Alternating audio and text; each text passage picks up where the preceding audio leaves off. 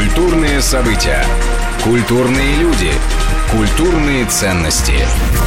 Программа «Культурный вопрос». На радио Вести ФМ. Добрый день, в студии Анна Качарова. Это программа «Культурные вопросы». Сегодня мы будем говорить о театре, о насущных проблемах театра, в том числе об осовременивании классики. Сегодня у нас в гостях главный редактор журнала «Театр» Марина Давыдова. Марина, здравствуйте. Здравствуйте. И руководитель отдела перспективного планирования Большого театра Михаил Фихтенгольц. Михаил, добрый день. Добрый.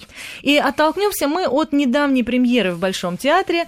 Э, идут как раз премьерные спектакли. Э, Травиата – замечательная опера, великолепная музыкальная работа, прежде всего, о чем я неустанно повторяю, и очень традиционная постановка. И вот, выходя со спектакля, я видела совершенно счастливых, одухотворенных зрительниц, которые, обсуждая между собой спектакль, увиденный в гардеробе, говорили, боже мой, какое счастье, как хорошо. Никакого тебе современного вот этого прочтения, никакого тебе секса, все хорошо. Мне, правда, в этот момент хотелось спросить, но вы же пришли на травиату, но я промолчала, приняла это к сведению. И вот о чем я а, хочу спросить. Миша, почему сейчас Большому театру понадобился такой традиционный действительно спектакль? Вы знаете, я как-то люблю повторять одну и ту же фразу. Театр большой, это значит, что там много места, много места для всего, для разных идей, для разных концепций, для разных стилей. Мне кажется, что, предположим, говорить о каком-то таком универсальном стиле Большого театра, ну, не приходится, потому что, учитывая то, что в этот театр стекается публика с совершенно разных сторон, потому что есть люди, которые профессионально разбираются в музыкальном театре, есть ценители, можно сказать, даже гурманы от музыкального театра, но это не основной процент публики, а основной процент публики — это пока что те люди, которые пришли в здание Большого театра, которые фотографируют... Посмотреть вот на эту да, историческую сцену. Посмотреть на историческую сцену, э, пофотографировать, значит, по золоту, сфотографироваться в белом фойе, рассказать родственникам о том, что они были в Большом театре, и заодно посмотреть спектакль. Учитывая то, что, простите за цинизм, билеты на оперу... Дешевле у нас, чем на балет. Э, чем Народ на балет. идет на оперу, да? Да, причем очень часто мотивация, к сожалению, такая, что вот на балет билетов уже не было, угу. поэтому мы идем а, на оперу. И тут, скажем так, вот именно в случае с Травиатой их поджидает вот такой вот приятный, можно сказать, э, сюрприз. Марина, а вы согласны, что публика все-таки у нас хочет чего-то традиционного в большей степени? Вы знаете, я написала про это, по этому поводу такое количество текстов, что спрашивать мое согласие по этому поводу даже смешно. А, я, кстати говоря, не видела а, травиаты, о которой вы беседуете с, с Мишей, вот, хотя, ну, охотно допускаю, что это, вероятно, какой-то качественный такой традиционный спектакль, в котором хорошо поют. Да, но это вот, в любом не, случае жест не... Э, именно по отношению к такой э, широкой публике. Странно было бы, если бы это было не так, потому что, опять же, речь идет о травиате, не о каком-то там изыске э, оперы 20 то, есть, века. Вы считаете, что есть некие э, произведения, они могут быть оперными, драматическими, mm-hmm. которые допускают вот такой абсолютный традиционализм, а некоторые не допускают? Нет, я думаю, вещи. что такого нет. Более того, мне кажется, что интерпретационные какие-то усилия, приложенные к травиате, имеют больше смысл, чем э, интерпретационные усилия, приложенные к какому-то современному произведению. Ну, понимаете, что когда вот даже если, э, так сказать, переключиться с оперы на драматический театр, то понятно, когда человек берет в руки какой-то э, еще прежде неизвестный публике текст, да, у которого нету какого-то шлейфа сценической традиции, то есть там диалог с этой традицией вести невозможно, он э, ставит его более-менее так, как он написан. Как правило, возможно исключение из этого правила, но вот эта первая постановка, это обычно постановка как бы э, текстов, в которой э, режиссер более-менее солидарен, так сказать, с автором. Как раз интерпретационные всякие изыски начинаются, как правило, э, при обращении режиссера режиссера к тексту такому хрестоматийному, про который уже как бы до того, как он начал с ним работать, что-то известно. И есть в головах самой публики тоже есть некое представление о том, как оно должно быть. Ну, грубо говоря, да, есть некое э, среднестатистическое представление о том, как должен выглядеть спектакль по Островскому. Безусловно. Ну, понятно, да, да, вот купеческий мир, да. Я сейчас какие-то прописные истины говорю, да, если зритель приходит в, в театр и э, в надежде увидеть вот пьесу Островского, неважно, «Беспреданница», и вдруг видит э, мир совершенно иной, да, не похожий на его представление о том, как это должно выглядеть, он начинает испытывать дискомфорт. Да, и дальше все происходит на внутреннем сопротивлении. Радость, да, тут, ну, самый, конечно, э, громкий, знаменитый пример такого несоответствия ожиданий и конкретного сценического результата – это пресловутая, так сказать, Руслан Светлана Людмила Людмила, да. Они вот Чернякова. вот Вот в этом этих, случае, в э, этом случае было практически каждый зритель знает, как должна выглядеть такая опера. А Понимаете, это откуда знает? Руслан давно не шел на сцене, не самая популярная Это опера вот нашего это очень репертуара. интересный отнюдь. вопрос. Это, очень Это что, интересный мы по вопрос. картинкам а как сказки они про- Пушкина? А как про Евгения Онегина они знают? Понимаете, они же ведь, э, что, если им, Онегин грубо чаще говоря, показать э, там Евгения Онегина конца 19 века, они скажут, что это тоже неправильный Евгений Онегин. Понимаете, Правильный для них это тот, который поставлен там Здесь, мне кажется, проблема вот... По э, да, наверное, понимаю. Но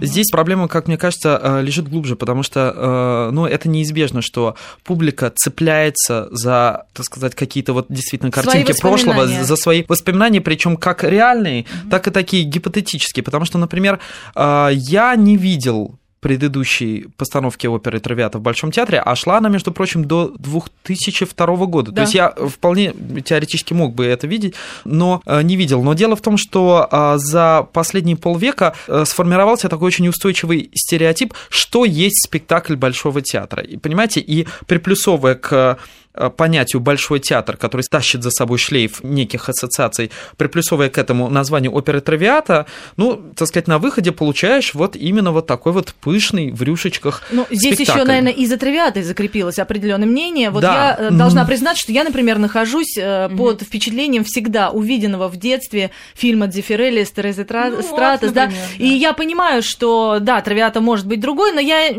я готова принимать другие постановки, но все равно я неизбежно вспоминаю эти Но картинки. Здесь проблема... Может быть, этот фильм не так уж и Здесь проблема глубже, потому что оперный жанр как в целом, так и, скажем так, некий пласт классических произведений внутри этого жанра, собственно, как и там внутри э, драматического театра, э, люди э, совершенно не готовы к мысли о том, что классика и классическая опера в принципе могут быть неким материалом для некоторых современных прочтений. Марина, Это- а почему вы считаете, с чем это связано? А, Вот такое, такая неготовность. Ну, во-первых, это неготовность я обнаруживаю в равной степени. и В драме она в- тоже в- есть? И в драме, и в... Да, может быть, в несколько меньшей степени, но тоже Да, существует. всё-таки в Но Надо сказать, степени. что, во-первых, понятно, что вот эти вот э, интерпретационные режиссерские усилия по отношению к оперным произведениям, они вот исторически, они возникли позже, понимаете, потому что с момента вообще возникновения режиссуры как таковой классику начали интерпретировать и и довольно активно, понимаете, и, и Гордона Крэга можно вспомнить, и, и опыты Мирхольда, и Райнхарта, и кого угодно, да, то есть здесь история вопроса, она длиннее. История, э, так сказать, оперной, такой активной э, какой-то интерпретационной режиссуры, она, мне кажется, короче, да, я так понимаю, что ну, она, можно, можно она её начинается, на самом деле, с 70-х 70-х годов. годов. Патрис Один из- Широ, вот, да? вот Патрис только Широ, хотел сказать, понимаю. Патрис Широ, Мгм. «Кольцо Нибелунга» в Байрете. Понимаете, да? То есть э, между рубежом веков 19-20 века и 70-ми годами Ну, 20 безусловно, ещё века целый век пролегает э, много-много десятилетий, очень важных, да?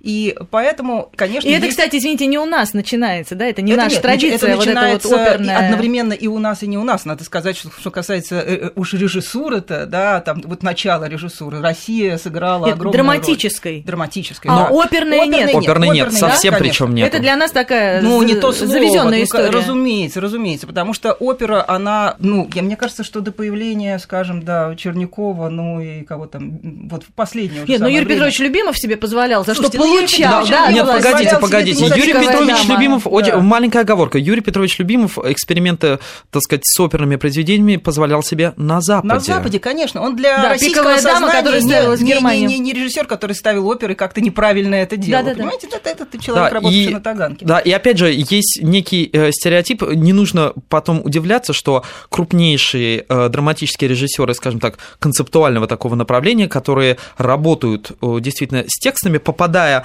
на территорию оперного жанра, они начинали что называется, отступать, потому что это для них... Тушевались, Да, тушевались совершенно. Некрошус, Стуро, Чидзе, Владимир Фокин. Мирзоев, я помню, как он поставил в Мариинке... э, Кольцо э, не было, «Кольцо там не была было». более сложная история, Ну, потому да? что он, э, скажем так, успел сделать процентов 20 или 30 от того, что А, он ну, хотел, может а затем... Ну, потому что в драматическом театре это как раз режиссер, Да. который очень активно как Марина, а почему отходят вот э, А потому что режиссеры? есть какая-то Отступают? внутренняя неуверенность. Потом, понимаете, ведь э, что может себе позволить э, режиссер драматического театра? Он первый, он может делать купюры. В общем, это уже абсолютная норма фактически. Да? Но в опере тоже, собственно, можно текста. сделать купюру, он, почему нет? А? Что, в, в опере? опере тоже можно сделать? Вы знаете, О, можно, это гораздо сложнее. Можно, но, но не нужно, потому что последнее mm. время, а, и, кстати, в этом травиата отличается, я считаю, не в лучшую сторону, э, это мое личное мнение, от э, аналогичных постановок этого же названия.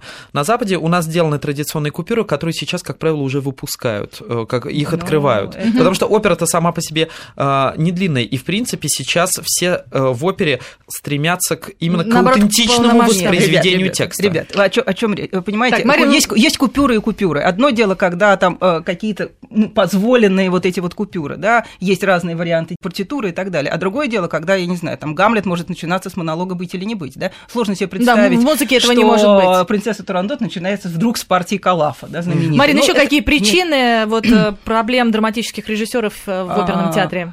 Невозможно переписывать либретто, в то время как драматические режиссеры очень часто, то есть понимаете, что огромное количество э, драматических спектаклей, скажем, там Эмилия Галоти Лессинга, да, вот вы смотрите в постановке Тальхаймера, там от Лессинга фактически не осталось ни одного слова. Оперный режиссер ничего подобного себе не может позволить. Он То есть они больше скованы. иметь дело с тем либретто, каким бы плохим оно ни было. А очень многие оперные либретто написаны к великим операм. Это очень плохие тексты, понимаете? Это да. А из песни слов не выкинешь. Из драматического произведения давно уже выкидывают, понимаете? Играют буквально своими словами. Есть прекрасный спектакль Люка Персиваля «Дядя Ваня», то есть его уже нету, да? Где нет вообще ни единого чеховского слова, а сохранена только архитектоника пьесы. А почему тогда он по-прежнему называется «Дядей Ваней»? а, потому что есть некое э, контекстуальное пространство, понимаете? Э, ну, Сложные слова сейчас говорите. Есть персонажи пьесы в данном случае, есть э, взаимоотношения между ними сохраненные, есть, повторяю, некая архитектоника и драматургическая структура, внутри которой помещена новое лексическое какое-то наполнение. Но я вам хочу сказать, что драматические режиссеры идут еще дальше. Они просто выбирают э,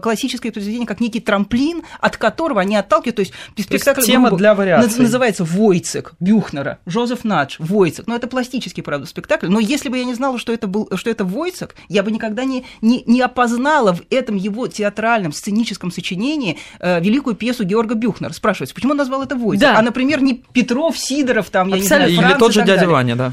Объясняю, потому что когда ты держишь в уме э, пьесу Бюх, просто держишь ее в уме, если ты ее знаешь, конечно, но э, это очень известная пьеса, и западные люди точно ее знают, и смотришь спектакль, ты все время, это он работает на сопоставлении того, что ты знаешь, с тем, что ты увидел. Понимаете? Но это же и, и вот это, это я зритель контекст, должен понимать. Контекстуальным пространством, конечно. А дальше уже возникает вопрос продвинутости зрителя, понимаете? У нас зритель по большей части не на, наивен, это... да, и Нет, плохо и, подготовлен. Э, это тоже проблема. К теме еще, чем, собственно, ситуация в драматическом театре отличается еще от ситуации в театре опером. Например, как мне кажется, то, что доставляет наибольшее неудобство драматическим режиссерам, когда они приходят работать в оперный театр, это некая неизменность сценического времени. Почему? Потому что в драматическом театре, даже если ты, э, так сказать, оставляешь этот, этот остов в виде текста? Э, да, в виде авторского текста, ты этот текст можешь произнести совершенно совершенно с разной скоростью. Вот простите за такой примитив. Ну, ты в опере ты тоже можешь взять чуть э, быстрее темп, чуть медленнее. Но, конечно, но, я согласна, что здесь но, не будет радикального но изменения. в опере-то, э, в опере есть еще такой человек, который, кстати, режиссерам часто добавляет много неудобств.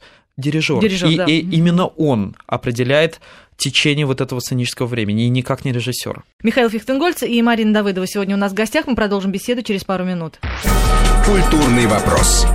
На радио Вести ФМ.